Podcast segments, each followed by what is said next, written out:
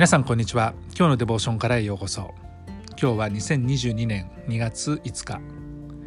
今日の聖書箇所は使徒行伝12章22節から23節。今日のデボーションタイトルは栄光は神に。それでは聖書箇所をお読みいたします。集まった人々はこれは神の声だ。人間の声ではない。と叫び続けた。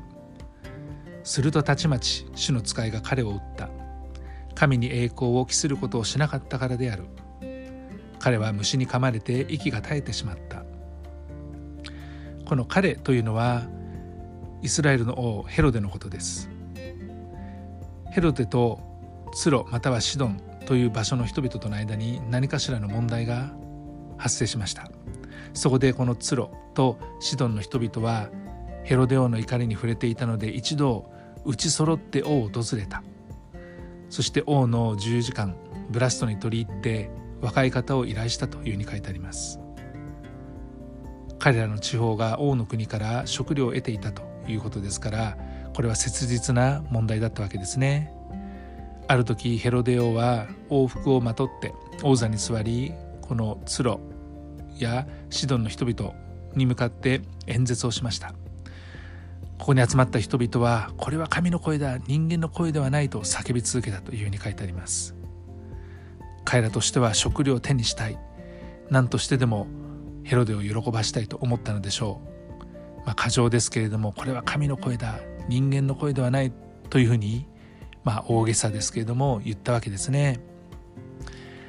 おそらくこのことを聞いてヘロデはとても良い気持ちになっていたと思います。なぜかというとたちまち彼がこの声を聞いた後主の使いがヘロデを撃ってヘロデは虫に噛まれて息が絶えてしまったというふうに書いてあります。ヘロデは死んでしまいました。その理由は神に栄光を期することをしなかったからだということです。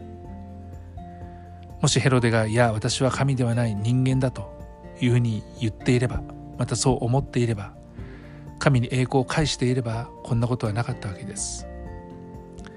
私たちが自分自身のことを神と同じように考えたり謙遜にならなかったり高められることに快感を覚えたままになっていると足をすくわれます。ヤコブの手紙4章6節という聖書箇所ではこのように言っています。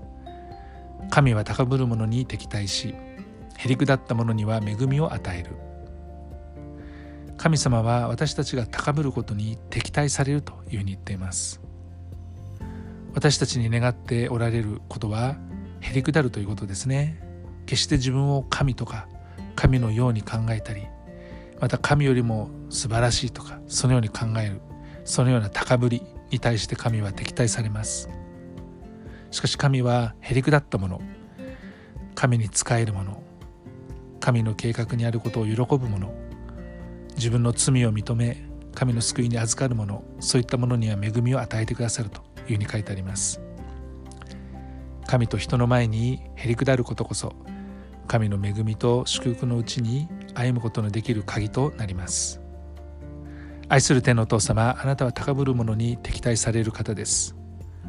あなたの前にまた人の前にへりくだるものでありますように。主イエス・キリストの皆によってアーメン。